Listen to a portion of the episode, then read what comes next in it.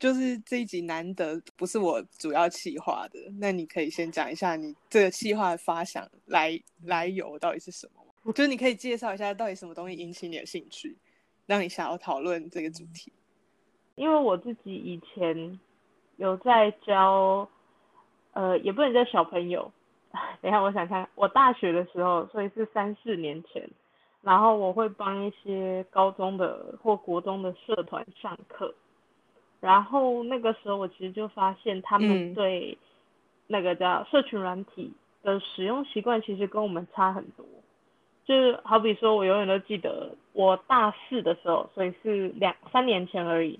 然后我上一个国中生的课，他们是国一国二哦，所以跟我差大概。国一国二跟我差几岁，就不到十岁就对了，然后对吧？对，不到十，心虚一下，然后是不是不到十岁？对啊，就是差距不到十岁。然后那个时候我忘记我讲到什么东西，我就说你们不会常常在 Facebook 上面看到吗？然后他们就对我露出鄙视的眼神，然后我就心中的那个红灯就叮叮 叮叮叮叮叮，奇怪，怎么有鄙视眼神？我就会说有 Facebook 账号举手。然后只有三分之一的人举手，全部的人三十几个，只有十个人有 Facebook 账号。然后我就问，那有 IG 的账号举手？那时候是 one hundred percent。我就发现他们跟我们使用社群软体的习惯已经差很多。他们比较喜欢 IG 那个时候。然后近几年，就等于那一批小朋友也已经上高中，准备上大学了。再往下的这一批小朋友，他们也不爱 Instagram 了，他们有一个更喜欢的新东西，你一定知道是什么？没错，是要 Q 我吗？抖音啊，对，在台湾是 TikTok，可是其实差不多啦，就是因为我们如果接触的是讲中文的圈子的内容，那基本上它就是抖音了。嗯，它是 TikTok 是抖音已经没差了，对。所以那个时候就是，我就慢慢发现，再往下一批的小朋我们以五年为一个单位好了，再往下五年的这批小朋友，他们最习惯使用社群软件，Instagram 对他们来说已经是基本配备，外加可能有点过时之外，他们开始玩抖音或 TikTok。那除了这些人之外，还有一件事，是因为我前阵子就是刚好那时候是中元节哦，那就真的就是一两个礼拜前，然后我在路，我骑车在路上，刚好遇到，就中元节不是有时候会有一些游行的队伍吗？然后那些游行的队伍现在在呃上面放的音乐全部已经变成中国电音了。这让我想起了我另一个朋友告诉我的故事。嗯，我那个朋友是一个，也是一个养狗的人。他说他有很多狗友，因为他带，就是他通常会在一个固定的时间带狗去散步，所以久而久之你就会认识那个时间会出现在那里的人。所以他那时候就认识了一个小六的妹妹，然后小六的妹妹就是他们家其实不太。不太幸福，就是好像其实爸爸是会施暴的，还是什么之类的。反正小乐妹妹那时候就是没有一个情感的依靠，所以我朋友就很努力开导她。结果小乐妹妹上国一之后，就变成我们俗称的 家酒，那就变成了家酒。然后我朋友说他现在看那个妹妹的 Facebook，嗯呃，对，那个妹妹有 Facebook，很生气吧？他现在看到妹妹的 Facebook，他们都是用简体字在发文，就对他们来说，简体字是一种潮流。对，对，所以我那时候就觉得这是一个很有趣的议题，因为我很早就听到有人在喊说天然毒，下一代是天然痛。那这几年就是这件事就慢慢引起我的兴趣，所以我那时候才想到，哦，我们可以有一集来聊这个。我刚刚看到一个数据非常有意思，他说，是最新的盈利数据显示，TikTok 然后斜杠抖音是目前全球收入最高的 App，就是这个 App 它甚至赢过 YouTube，啊第三名是 Tinder。我我我其实没有 用过 TikTok，它的盈利的机制是什么？也是广告吗？我其实也不清楚，因为我也没有用过 TikTok。我在想的是，它如果像呃那种直播。就是可以抖内的，那它的营收很高，我觉得也不会太意外。就我印象中的抖音 TikTok，它其实应该是比较短的那种短片吧，就是它不像 YouTube，可能动不动会有人拍那种什么二十分钟、三十分钟，它应该是比较更短类型的影片。那这种类型放广告应该会感觉更烦吧？但是。我不知道大家对于广告的忍受程度会不会因为不断被广告训练而就越来越高？嗯，就是大家会就跟 YouTube 现在 YouTuber 喜欢在里面插三个广告，我还是会看是一样的道理。但但我觉得那是因为他们的影片至少好五分钟插三个广告，跟一分钟插两个广告，一分钟插两个广告就无法忍受。嗯。对啊，所以我也很好奇，就是抖音的呃 TikTok 的的盈利方式什么，我们可以 下一集找到之后告诉大家。哦，我现在看到还是用广告哎，然后募资补贴吸引用户，我其实不太懂为什么，哦，就是可以可以想想象得到，就是用户基数大，当然就比较有可能盈利很多，但是我没有办法。有这么直接的连接，就是除了广告以外，到底还有什么办法让一个软体可以赚钱？卖个没事追到，卖个好就好就是广告的卖个子嘛。没都被挤，节目即将关掉啊！刚好快开学了，收掉，因为被挤。你真的直接诅咒我啊！根本没有人检举我们。我那个时候其实跟我那个朋友在讨论的时候。我们讨论一个，这很有点有点政治不正确，但我觉得就是，嗯，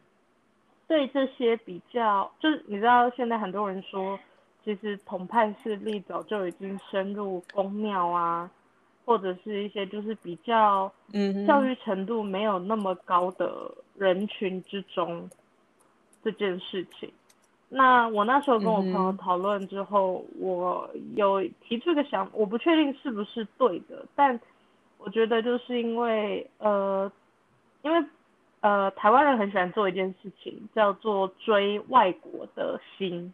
例如说追欧美追星，那还有当然最红的就是追韩国的，还有已经没有什么人在追的日本的，很可怜呢。对。那我觉得追中国的这些影视明星，对这些人来说的的入门的门槛比较低，就是因为你追韩星、你追欧美星、你追日星，会有一个语言的门槛在。虽然说很多人会帮你把，比如说剧好了，都会有翻译好的，但是我如果要追某一个我在。追的新的 IG 或者是他的任何的社群软体，他们应该还是依旧像韩星，还是会以用韩文发为主，日星一样日文嘛。那欧美当然就是英文啊或其他的语言。所以我那时候就在想，之所以现在中国的这些影视跟娱乐之所以可以打入这些群体，会不会语言的门槛也是一个？可以讨论的原因，嗯嗯，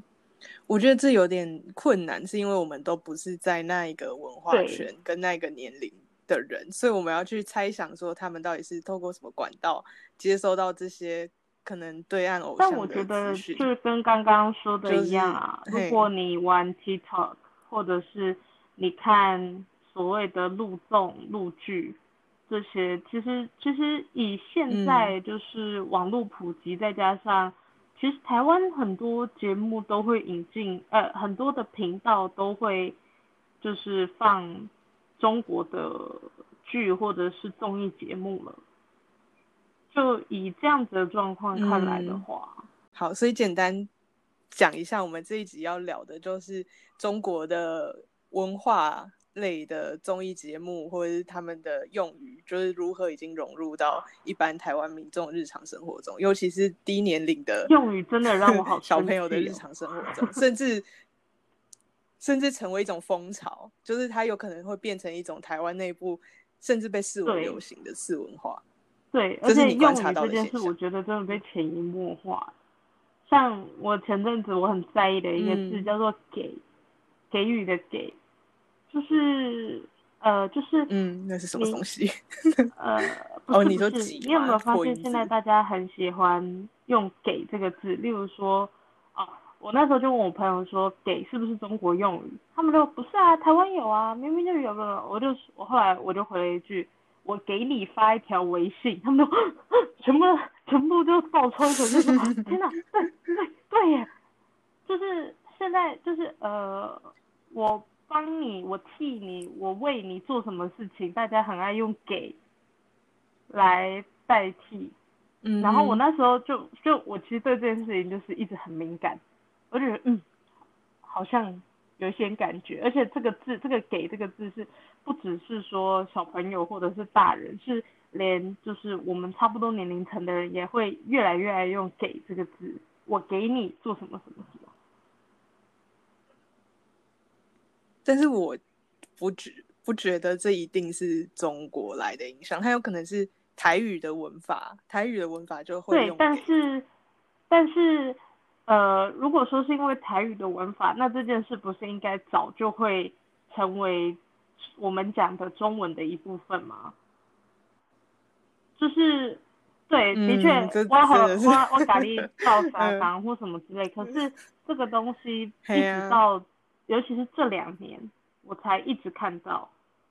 所以我才开始思考，如果这件事是因为台语而来的，那它理论上应该会是上一代传给我们的东西吧？毕竟我们这一代其实讲台语的频率已经没那么高了。但我觉得好像又不是这一两年才兴起的，我不相信这一两年大家突然台语都变超爆好，然后会影响到他们中文的用法。但我。你一开始讲这个相互融合，就是虽然是因为我们对于中国特别敏感，就是我们这一代的养成，就是对于中国的威胁性是特别敏感，所以我会认为说中国的那些外来语对我们来说是应该一个排斥，或者是需要去钉钉心里小警钟，就想起了那那一种东西存在我们社会里面。但是其实台湾的社会一直以来都是有很多外来语。在我们的生活里面，只是我们不见得会这样跟中国外来语或者同等的警种来对待，反而就是觉得，喂，对，这就是我们之前就已经存在的这一部分，然后就不不太会去觉得说我们要要拒斥这些其他的外来语，在已经很复杂的现实里面，又再多加了中国这样一个复杂现实。那我们特地挑中国这个复杂现实出来讲，当然除了因为它是。一个外来具有威胁性的对象，还还有因为就是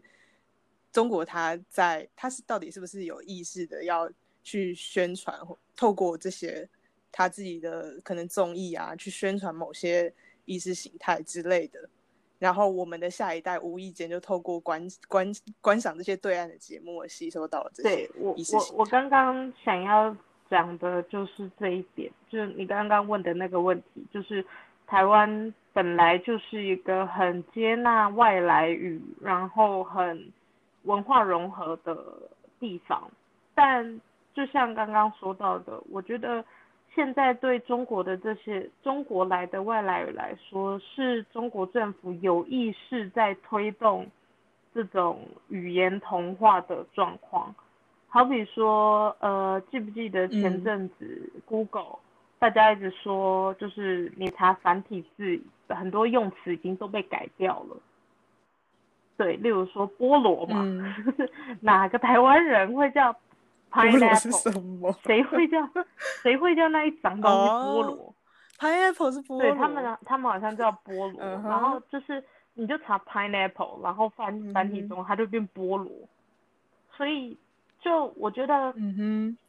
你是使用 Google 翻译对不对？Google 翻译。这就可以提到 Google 翻译，它其实是它的机制，就是你可以去洗那个翻译出来的结果，就是你可以去更正你想要哪一种翻译，所以就变成人多势众，就可以去洗那个。对啊，我就是觉得，呃，其他的外来语，他们不是特意要，就是他们之所以被引进台湾，是因为我们觉得东西很有趣、很新奇，而不是那个。国家的政府或其他那个国家的人刻意说，哦，我们现在就是要让台湾人这样子跟我们一起讲，所以我不会那么的排斥。但是我知道中国来的外来语的背后，很多时候是带着不怀好意的。对，所以我才会比较好比说，你有没有发现现在查维基百科，它常常也都会先跳出简体字，我非常害怕，我觉得嗯好讨厌哦。这其实有另外一个很大的。主题我们可以另外一集再来讨论，就是 这些看似开放自由派的美国公司，Google、Facebook，然后或是维基，它是自由的，如何被就是它的审查机制如何歪曲成我们一般来说就是被被称为左交的人会没有办法接受，或者是一般人其实也没办法接受，可能台湾台湾就被翻成什么中国台湾之类的，对啊，这样的现象。出现在这些自由派平台，就是就像刚刚说的吧，因为他们仰赖的就是大数据下去运算嘛，所以你越来越多人说我要纠正这个翻译或我要纠正这个页面的相关的消息，那那它就自然而然会变成那个样子啊。这也不是一个自然而然，因为他们就是刻意为之，他们就是刻意想要造成。之前不是，这就是他他。唯一认证。之前不是说 Google 你打乱码进去会出现什么陈局贪污还是什么吗？的页面，像这种东西，对啊，我觉得这个东西又是另外一个东西，就是那个他们推测是有人买了广告，说你你只要在 Google 上不管打什么，就是陈局善陈局善款都会跑到。就像这种，我觉得就是对，就是不怀好意的洗版嘛，要这样讲吗？对啊。啊，我们我们要回到中共大外宣啦。没有，其实你刚才讲那个陈局善款，它就是中国大外宣的一个类型。我们现在就是要，而且是最扭回来，我们现在扭回来，我们可以掌控类类型。对，我要跟大家分享，我是中国参加那个统战团故事，好兴奋好，你要先讲你的统战团。你有参加过统战团吗？我没有，但我听真的很可惜。我跟你说，一定要去参加。然后其实他是他。好哦，我跟你说没机会了。以前统战团是 供你吃、供你住，然后你什么钱都不用付，还给你钱。我最近看到一个，就是某个基金会他们办的统战团活动，他是营队，你还要付钱。下面因为他贴在那个正大的学生交流版，下面都酸说哈，现在统战还要付钱哦。对啊，现在对啊，对啊，然后自己付钱去被统战，以前的统战超赞的。对，好，嗯哼。我参加的那个活动是我大二的时候，然后我大二的时候就刚好在学校的呃那个叫交流板上看到有几个同学他们在征求一位队友，要组团参加一个社会企业的，还是应该念企业，就是要 跟着大外宣主题，就是反正它是一个社会企业的 商业提案竞赛，就是商业竞赛啦。然后只是 focus 在你要提出来的那个 project 必须要是一个社会企业这个样子。然后呢，我就点进去看，我就哎呦不得了，某某基金会，这不好说什么基金会。然后呢，反正它就是一个标榜两岸青年交流的社会企业提案，巴拉巴拉巴拉，我忘记名字了。我就想说，哦赞哦，参加一下，因为。奖金非奖金非优秀青年这样吗？这么说好了，他是从呃台湾跟中国各选三十队出来，所以你知道台湾闭着眼睛都会入选，就是你光是台湾你要，嗯，因为这一队要四个人，然后呢那个活动是你要交呃初赛是你要交一份 PPT，然后要交一份广告的影片档，嗯嗯，就是等于就是就影片这件事可能比较困难一点。所以其实台湾随随便便就入选，我很确定，因为我们其实做的蛮随便的。然后，然后听说中国那边的厮杀，就选出三十队，然后反正就三十队三十队，然后就一起去福州参加第二阶段的比赛。然后，呃，他第他第一阶，因为第一阶段我们只是交件嘛，他只是看我们的。的简报，然后跟看我们的广告，然后决定说有没有入选。可是第二阶段是过去真的要站上去 presentation 的，然后所以呢，我们就飞过去了。我还记得哦，飞过去机票食宿全包哦。我连机票钱都没有付。我另一个朋友很不平衡，他参加别的统战团，他付了机票，他觉得他应该参加我这个。然后反正就是去了之后，他是一个我忘记五天还，反正就将近一个礼拜的行程。那一个礼拜行程当然不止这个提案的活动嘛，就是除了这个提案之外呢，当然就会被迫参加一些，嘿，自己都笑出来。我还记得有一次，有一个是晚会，就是是他们当地的电视台有来拍的那种晚会哦。然后那个晚会反正就是宣扬什么什么两岸中国梦还是什么之类，whatever。然后呢，隔呃结束的前一天，就是我还记得结束的前一天就有一个交流什么什么鬼大会的。那个鬼大会真的很多人参加，就是除了我们这些被统团，然后还有他们中国那边派出来三十队，然后还有一些高官，有一些就是福州当地的高官来，然后反正那个活动不外乎就是找了好几个在福州的台商来，告诉大家说，我到中国之后受到了中国政府怎么样的帮助，然后发大财，就像这样，其中最最最经典的。我永远都记得最后一个压轴上来的人，你要不要猜猜他是谁？提示：台湾非常有名的人，然后是饮食界的、食品界的。哦，我好像做面包的谁？我我心中有个名字。呃，啊靠靠，我竟然不是。那你等一下再私自 告诉我，你猜的人是谁？对，反正就是那个酒酿桂圆面包先生。他那时候就在参加统战团活动，我早就知道他是了。对对，我的天呐！等一下，我前几天才在 IG 上看，有有聊到说，我前几天去逛那个全脸，然后才看到全联开了一个那位面包师傅，对对联名，我那时候超傻眼，然后还想不会啊，可是大家还不是照买，就。呃，我是说，我是说他 的店，我就想说，全联那款联名听说卖不好，但是他的店一样照样长红啊。哎，算了，反正就是面包师傅先生，我就亲眼看到他。有没有人会骂我？我真的亲眼看到啊，来骂我啊！你就调档案嘛。不是，我说有没有人会说什么面包归面包，政治 美影 China 吗？很好吃。被盗被盗，美影 China 是别人的，我们这个才会被挤。不可以讲没影响。嗯，对啊，就是那个时候我就看到他了，所以我其实心里就大概有个底了。嗯，不过他那个时候，他那个时候我还记得他那时候的演讲还没有让我那么反感，就是他还有点骨头的时候，现在就是那样了，就是现在怎么啊？嗯哼，反正就是一个这样子的活动。然后除了这个之外，呃，我刚刚说入选两边各三十对嘛。然后入选其实就是佳作了，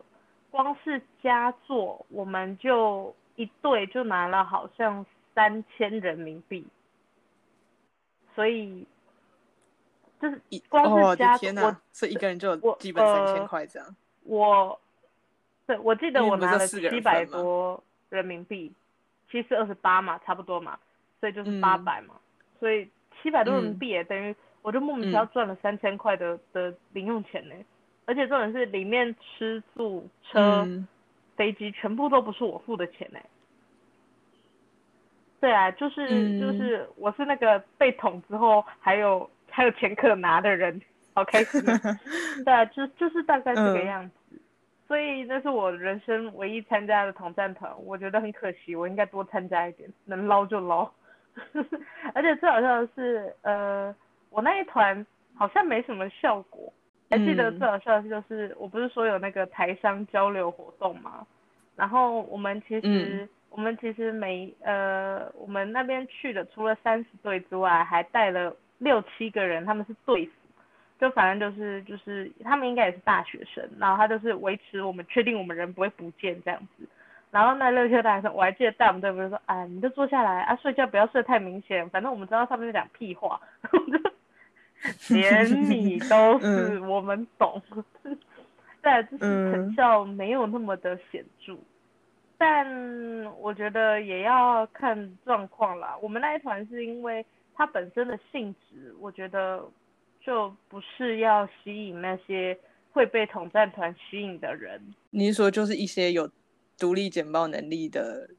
有独立简报能力跟不会被吸引不是没有关系。但就我所知啦，里面就是绝大部分的确都是一些这样讲，就是后边那个。顶大的学生，所以你也知道顶大的那个毒性就是更强，所以是呃连我们的队服，我想起来了，我那个队服好像是青椒的学生，对啊，所以你就知道就整团的那个性质不是那么容易被统战的性质，但的确也有一些团是容易被统战的团吧，我猜，就是像，但我真的觉得你对顶大太乐观。就是顶大其实也蛮常在自己的就是课堂课堂上去发那种跨学院的量化调查，那其实我我觉得都没有像我们在那个可能社科或者是文文学院里面的有这么高的 毒性啦。什么叫做跨学院的？等等，你可以再解释一下吗？意思意思就是说，如果如果你去跨出学院，你就知道大家的毒性没有这么高。你如果去一些别的学院，但这样就像在战学院，真的是。我觉得 看状况哎，就是你也知道，我们整个学校都是文组生，整个学校，而且我们整个学校都战神，动不动大家都会化身战神，所以我们学校很可怕，不是很可怕，真的很好笑，就是如果来捅都会被呛爆。但是。可是你们是党校，像我们党校就 是，我的确身边也是还遇过，就是那样，嗯，但我觉得整体的比例来说，应该说大学生的比例就已经，就是偏统的比例就已经没那么高了。那我觉得，呃，顶大的，我说顶大不太容易被统，是因为好。假设里面有一批已经是本来就是统派的，那当然另当别论嘛，他们就是会很开心。但对原本是独派来讲说，我觉得因为顶大权其实通常比较有想法，而且他们会很坚持自己的想法，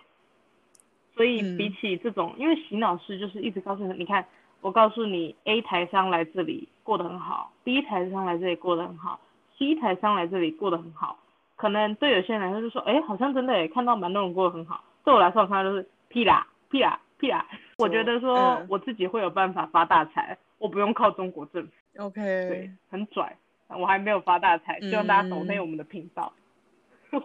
所以你就是那种会去会去骂人家说什么企业最爱这种标签的的那种顶大学企业最爱，因为。对啊，所以我就是说，你就是不不认为企业最爱是一个荣耀的那种顶大学生，但很多顶大很爱这个标签，所以我就，所以我的意思是，不见得每个顶大都会觉得说我可以靠自己赚钱，因为有的人会觉得会填供其实也是蛮值得骄傲。然后我都在想，企业最爱是不是因为那学校够努哎？对啦，不会啦，我现在也很奴，希望老板就是好好努力。奴是高等教育的，已经快要变一部分了，我觉得。对啊，而且你越往上念，你就会越被你的指导教授。对啊，怕怕，伤心事不要再聊。对，这就是我参加统战团的美好回忆。但你参加的统战团是比较偏学术的，但统战工作它，嗯，其实照你讲，你就可以看得出来，它是非常系统。对，而且它不只是统战学生，但是它有很多目标组织。但有的统战会是借由里长去参加那种里民包的那种。乡里旅游团这种我听说过，然后还有嗯，就是公庙，对对对，我都听过这些。我就是想说，嗯，因为我们这个团他走的就是比较学术，就是你不是完全，他不是一直在告诉你福州多美好，或者是中国梦多美好，因为我们这些参加的人都是自己有花了一定的时间、心力、心血才拿到那些。钱跟这些吃喝玩乐的，所以对我来说，我会觉得就是 I deserve it，就是那是因为我花了好几十个小时在做这些事情，所以所以我入选，所以我去。但是像你刚刚说那种，就是比较吃喝玩乐啊，或者是真的就是统战团大傻逼，对他们来说，他们看到的就是，嗯，哦，现在中国政府对我这么好，哎，我什么都没做，然后他们就无条件，你看资助我去玩，而且玩都玩，就是都会看到那边最好的东西嘛。他们不是都会说，就是都会带他们去看一些比较繁荣的地方，或者是比较好、比较发展比较好的城市等等。嗯，所以 对他们来说，他们会有些人就会比较投机取巧一点，觉得说是不是是不是中国真的就可以让我这样子，我没有做太多的努力，然后我就可以有一些好处，只要我相信他们说的这些东西，因为你是知道他们会让你看到他们想要让你看到那些中国富强的那些景象嘛，对，所以你才有这个。警觉心，但是很有些人，我也是听过有些被去参加统战团的例子，就真的会觉得，哎，中国就是很富强，就是对，因为他就是看到那些可能哦，支行动支付很厉害呀，或者是一些我也不知道他们带他带他去看了什么，但是就会有带他们去看行动支付，在盯着自己的手机，呜。我的意思是说，中国人跟我说他们很厉害的时候，他们都会讲行动。对我也不懂，这确实，对我也不懂，就是确实台湾没有做行动支付做的那么好，但是是因为我们有很多金融管控的东西，没有办法一下子全部到位。虽然那也不见得是一个就是优势啦，如果金融管控很严格，或是也可以说很迂腐，就是有不同的角度去看这件事。但是行动支付很方便，这个这个 comment 确实。会让人困惑了。我是还蛮 support 台湾的金融的控管呢，啊，但这不是这次的重点，对啊。对，我们又聊很远。对啊，就是我觉得统战团，而且现在其实因为团，你看，好，你一年出个一百团好了，一百团，嗯，每团五十人好了，就你也统不到一万个人嘛，对啊。那可是像现在我们刚刚说的剧啊，然后那些综艺节目啊，或者是社群软体啊等等，其实它的效率值就会高非常多。好，其实统战还有很多可以讲，但是就小小的结结在一个地方，就是你刚才说你也没有办法统几个人吗？就是你是说统战团吗？对啊，统战团你也没办法统几个人，这是你自己亲身去参加完的感想。那其实中共他在他还很热衷于大外宣的那几年，确实也很多人去评论说，这样这些大傻逼政策，就是不只是大外宣，还有什么一带一路大傻逼政策，其实成效都很不彰，就是他们在乱撒钱呐。但是真的有没有达到他们那个效果，就是以比例来看是失衡的。但是对我们一个个人来讲，我们确实会知道他有在做这件事，或者是。我们可以再另外注意到一些其他的外溢的影响。对，但我觉得对他们来说比例是失衡的。可是这件事就是他们一定得做的事情，就是怎么说呢？因为我觉得啦，对中共政府来说，很多时候钱不是最大的考量。因为怎么可能？你你要想，怎么可能？如果是一个好政府，更不可能这样讲。这就是问题了。你刚刚说到了一个什么？好，好啊啊啊！对，就是会有一些自律的、自律性严谨的政府。对，那你觉得这跟我们现在在讨论的政府是同一个吗？没有，我的意思是说，他你的你说这件事是一定要做的事，而且他不太会考虑钱。对，我觉得对他们来说，这就是一种。一步一步在铺路嘛，在以前他们还没有办法发展出 TikTok 这种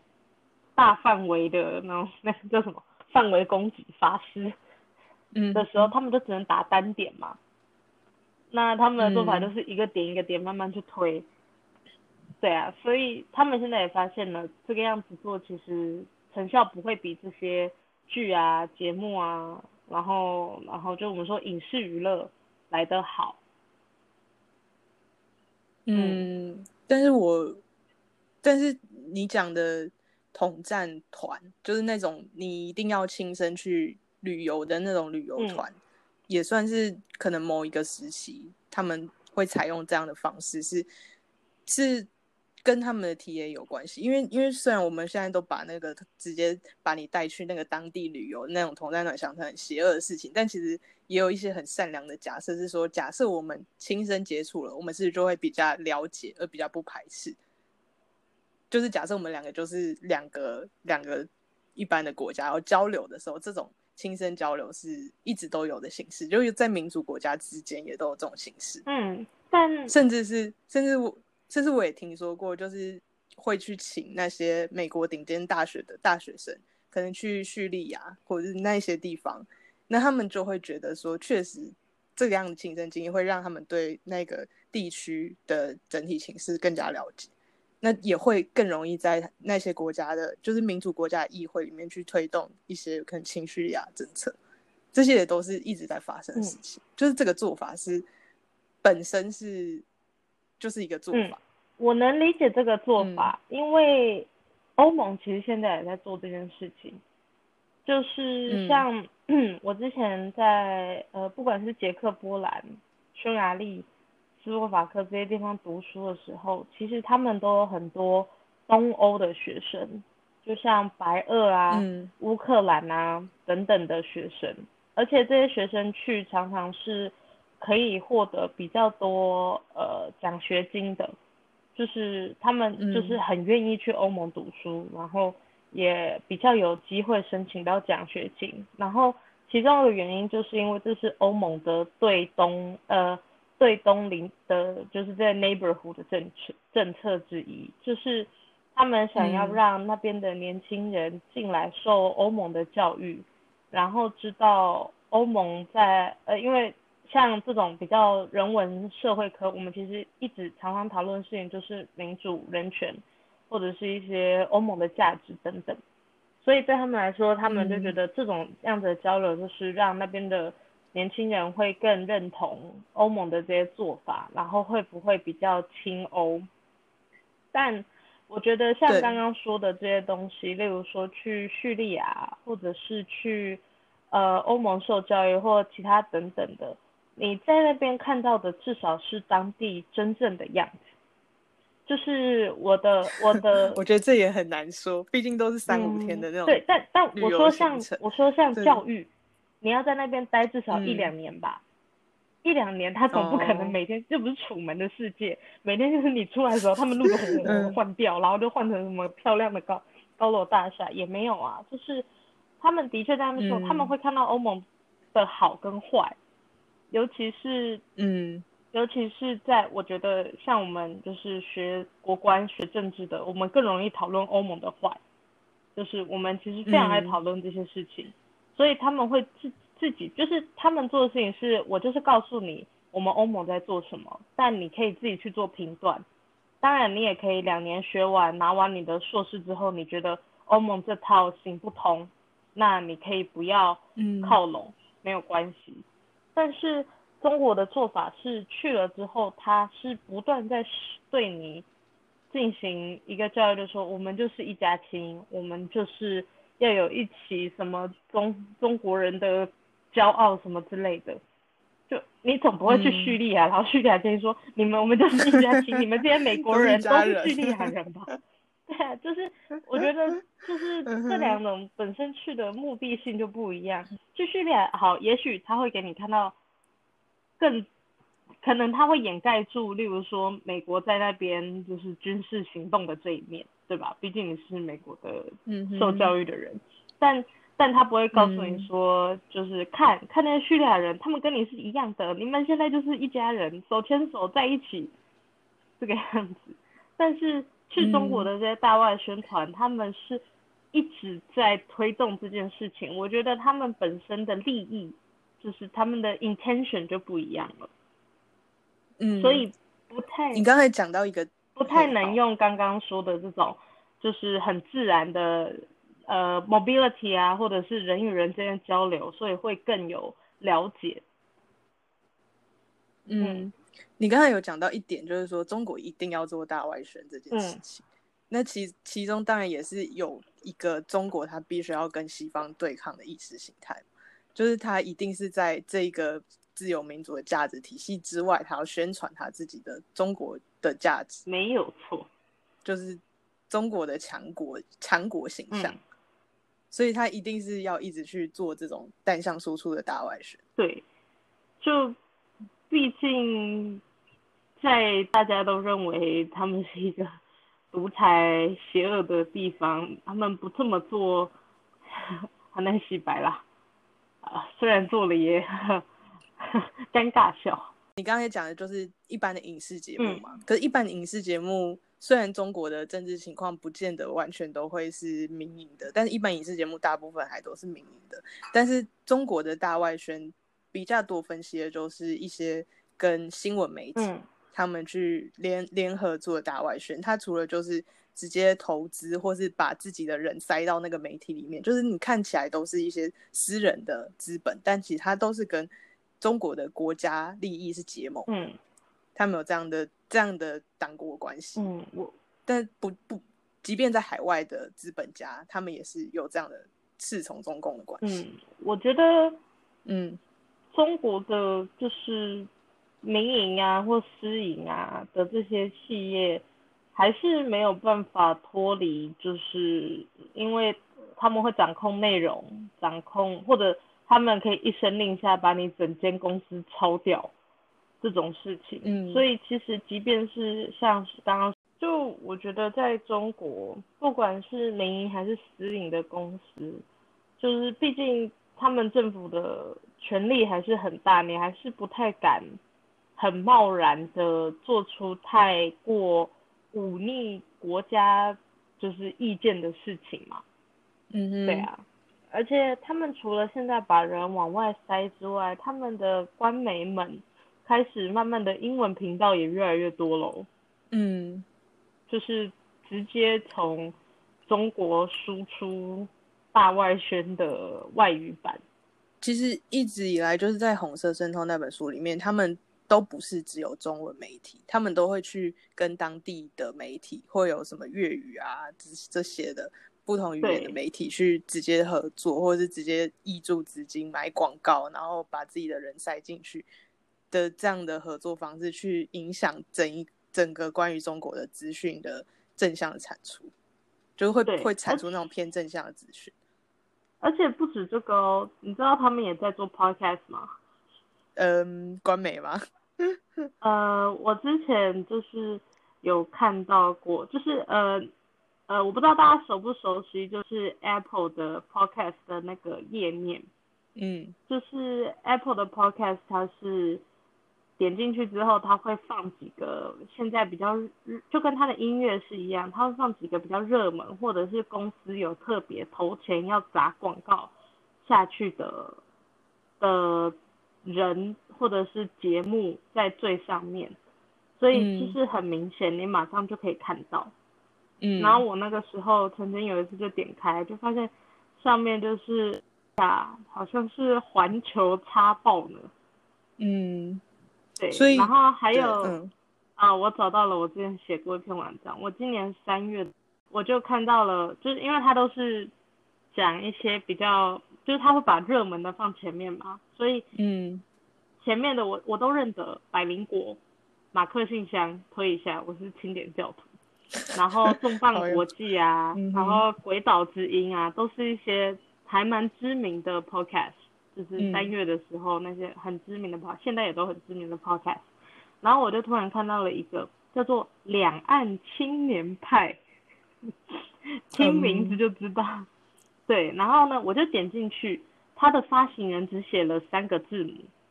，C R I，我就想说 C R I 是什么东西？为什么它没有任何的就是解释？我再把 C R I 丢进就是 Google China Radio International，哇哦，它是中国唯一国家级从事对外广播的国家电台，然后隶属于中央广播电视总台，然后是。一个全国性的就是广播的电台的网络，它是这样写的。对，然后我就去查这个两岸青年派这个节目，然后我就发现它不只有 podcast，它还有 YouTube 跟爱奇艺的，它是爱奇艺上有节目的哦。嗯，对，然后我就觉得很，而且他很厉害，他做的事情我觉得非常聪明。他的，因为我没有爱奇艺，所以我其实没有真的点进去看里面的内容，所以我就不去评论它里面的内容写了什么。但是他很明显的知道 Podcast 跟 YouTube 要怎么操作，就是他在 YouTube 上面，他的标题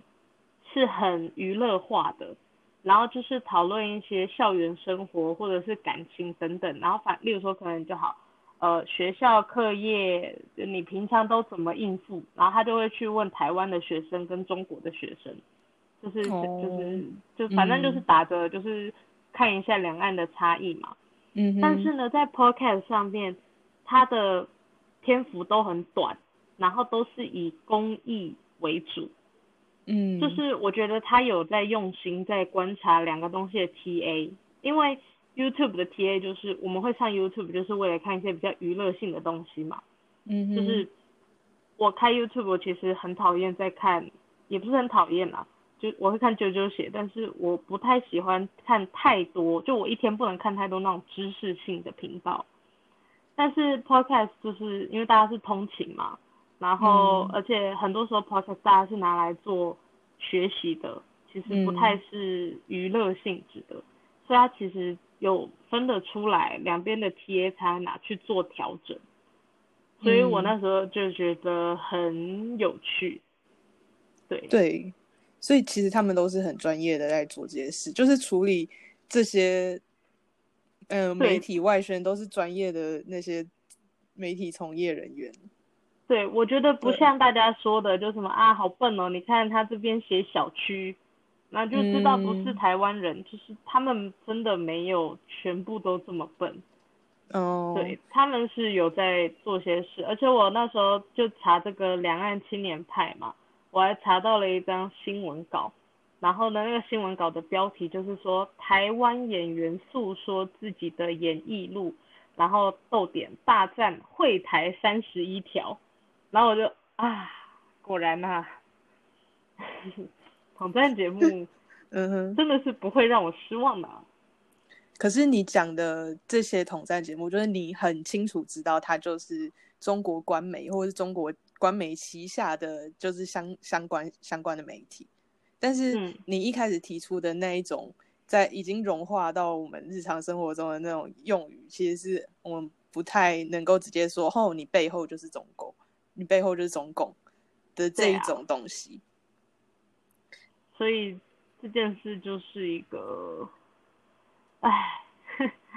我也不用先叹，不用先叹气的那么早。就是我想讲的，就是当然中共他对外宣传，他会有一几个层次嘛。一个层次就是他自己的官媒，一定有他自己的官媒。那还有他的他在海外或者海外华人群体里面去用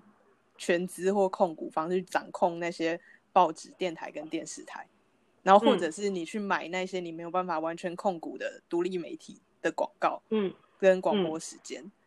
但或者是你也让一些其他人就进入这些直接进入这些媒体，然后这些手法当然都在台湾里面，但是我们目前觉得最警觉的就是更多的舆论操控手法，但也会跟我们后面讲到的假新闻有关系，但是对。多了一个最新的，就是那种叫做非常规资讯战的这一种舆论掌控手法，就是用资讯科技去发动恐怖攻击跟混淆对社会的视听。但是就是前阵子那个马英九讲的，那个我已经忘记他讲什么，但是反正他讲那个话，我非常不开心。哎呀，马英九什么时候讲话？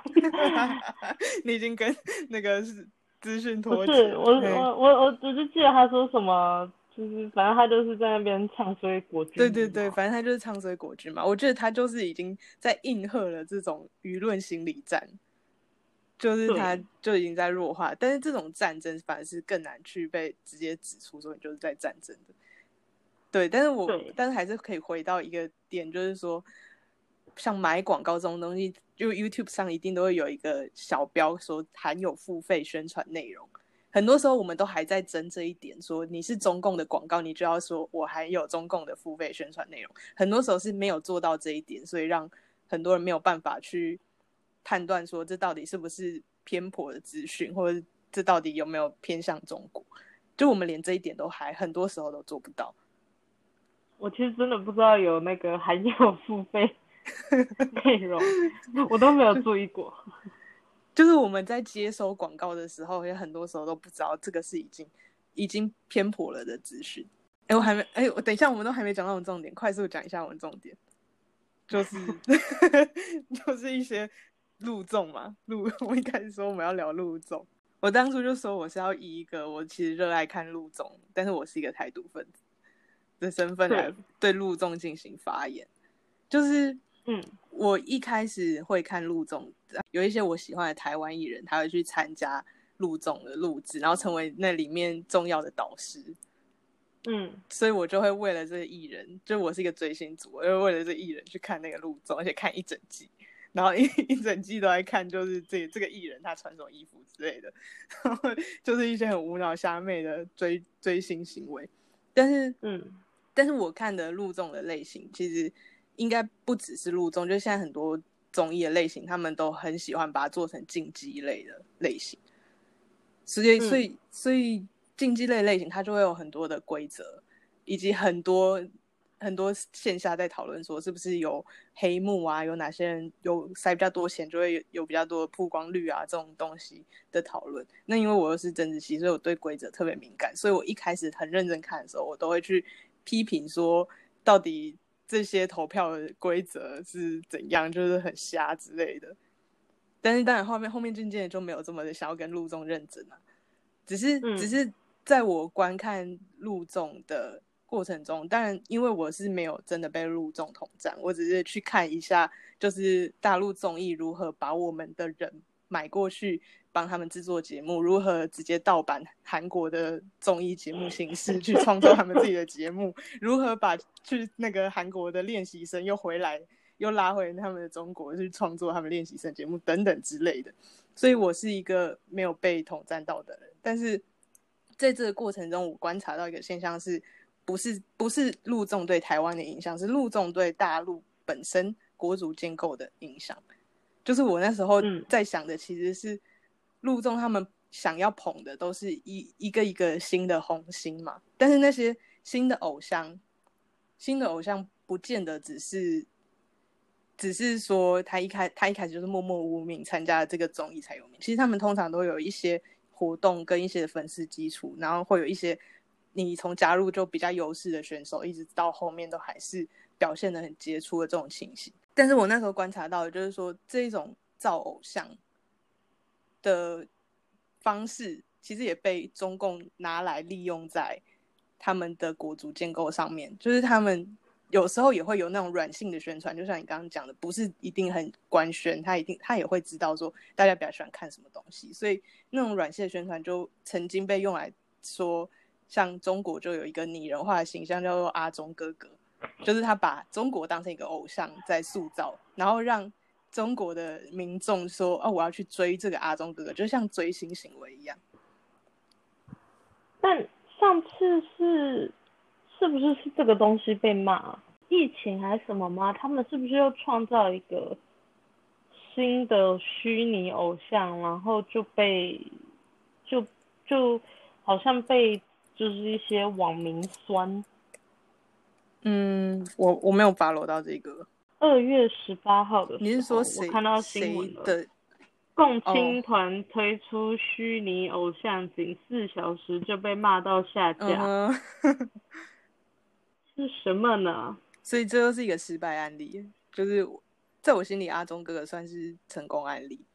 但是共阿忠哥哥是他们就是乘着那个在多出，好像要出一个女生还是什么的。嗯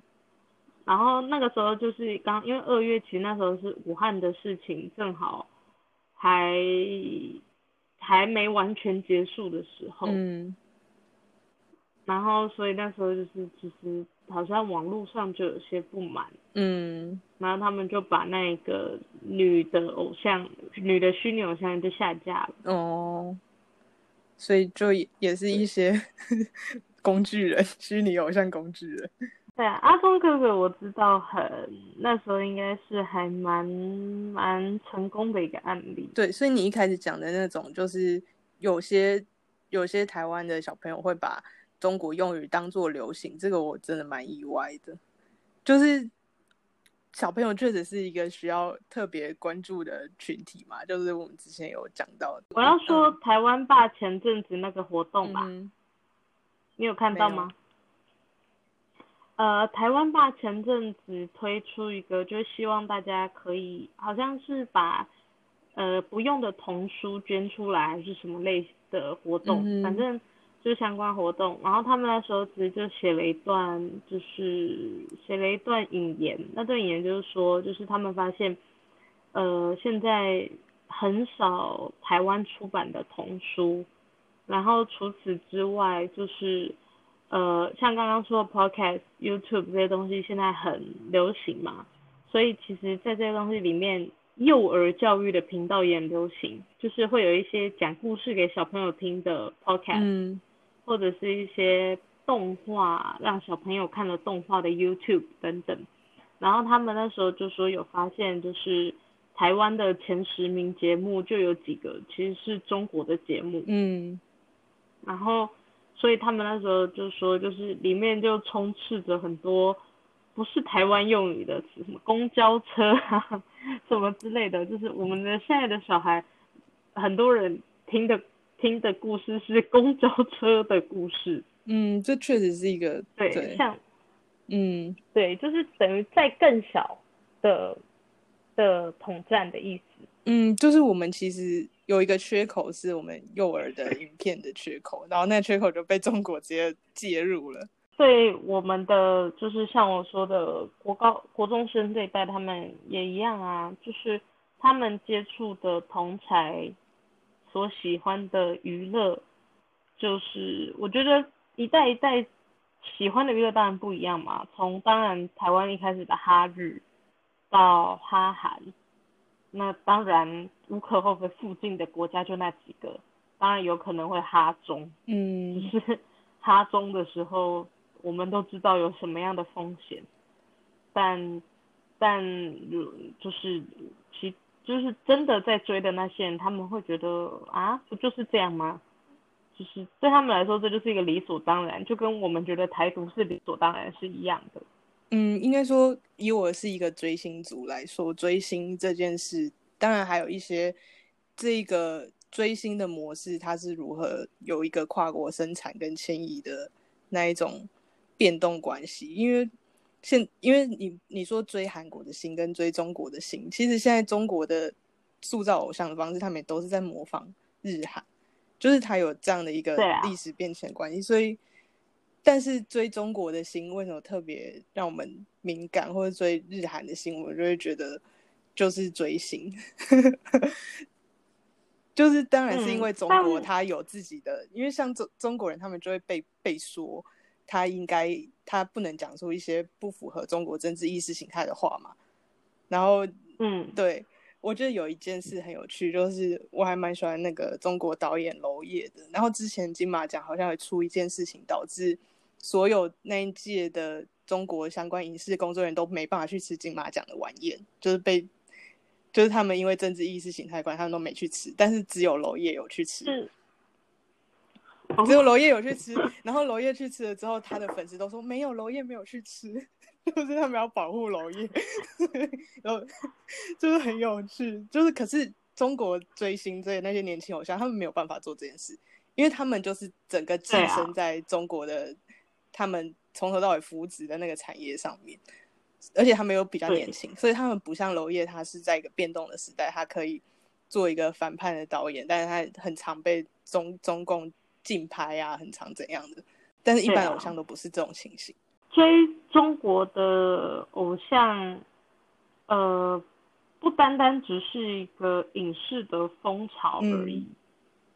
就是。因为他们的人不管是被迫还是自愿，其实很多时候他们是得要配合国家的宣传的。好比说护旗手，好比说我支持港警，你可以打我了。好比说中国一点也不能少等等，嗯这些东西就是你追日韩的偶像，他们不会三五不时就发这种就是危害国家安全的、危害我们国家安全的东西。但是中国的偶像，他们不管是不是自愿的，他们一定得发嘛。嗯。那当这些东西发出来的时候，追他的小朋友看到的时候，会不会进而受到影响？这件事就很有趣。就好比说，呃，有一个台湾在中国发展的人叫陈差农嘛。我知道，我在讲，我应该也是他的粉丝吧。对，然后反正他发中呃，他那时候是发什么，我忘记了，反正就是配合。就是中国大外宣的啊啊！我是中国台湾人嘛，然后他的很多粉丝是会护航的，就会说啊，他只是讲讲，没有什么吧。还有些人就会说，还有一些更极端的粉丝就会说，嗯，我们就我们只政治归政治，娱乐归娱乐嘛，这是一派。有一些更极端的就会说，不就是这样吗？我们就是在国际上不被承认啊。去合理化中国台湾这个词，那当这个合理化是真的升值那个追他然后比较极端的人的心中的时候，当这种人越来越多，或者是越来越多就是支持这样子的偶像的行为的时候，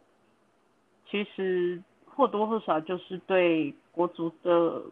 国足意识的一种影响。嗯，这其实就会变成说。追星族常常会有一个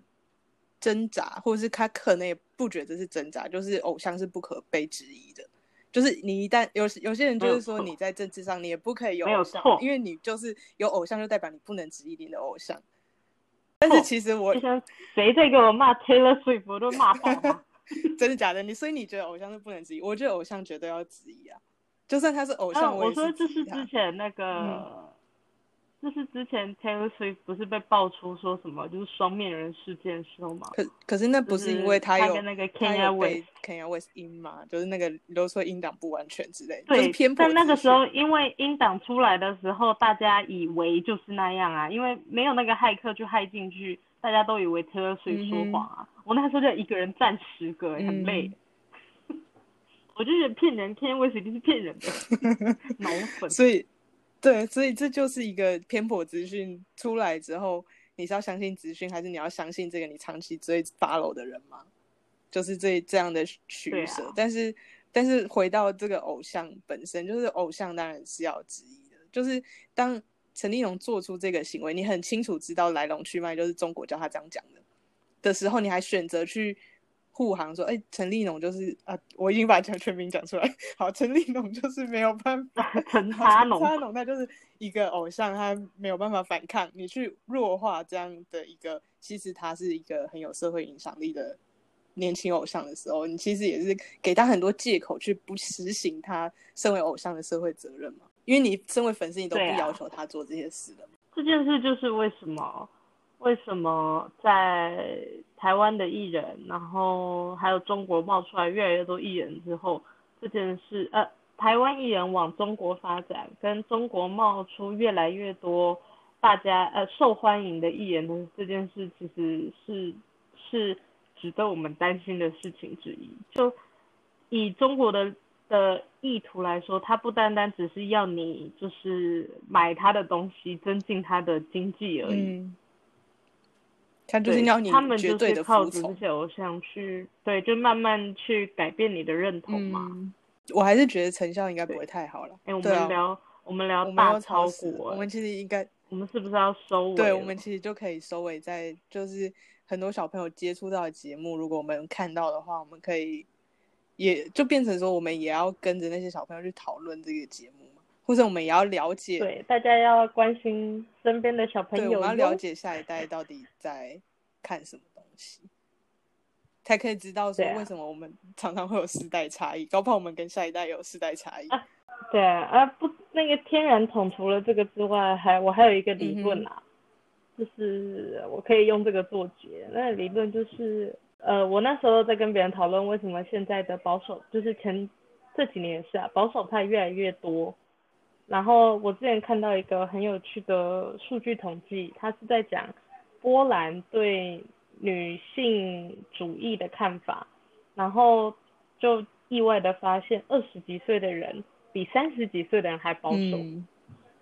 然后那时候我们就在讨论这件事，那我们得出来的结论一个就是，因为这些人的爸妈就是嬉皮，就是我们都会想要跟自己的上一代走不同的路，所以当爸妈是这种非常自由奔放嬉皮的时候，下一代不一定会更自由奔放，他们可能会往另外一个光谱走。那当我们这一代变成他们的爸妈那一代的时候，下一代的光谱还会是更毒吗？嗯，那也是一个很有趣的思考方向。好，我们今天好，那我们有问题要问我们的听众朋友，可能我们问题又太难，被排挤了，可能根本没有人听到后面，就大家听前十分钟，还说把没挂掉。哎，等一下，我好有听到这边的，好，那我们今天问题就有听到这边的喊加一，好，有听到这边的快点好卑微哦。对，好，就先这样吧。对，你们很棒。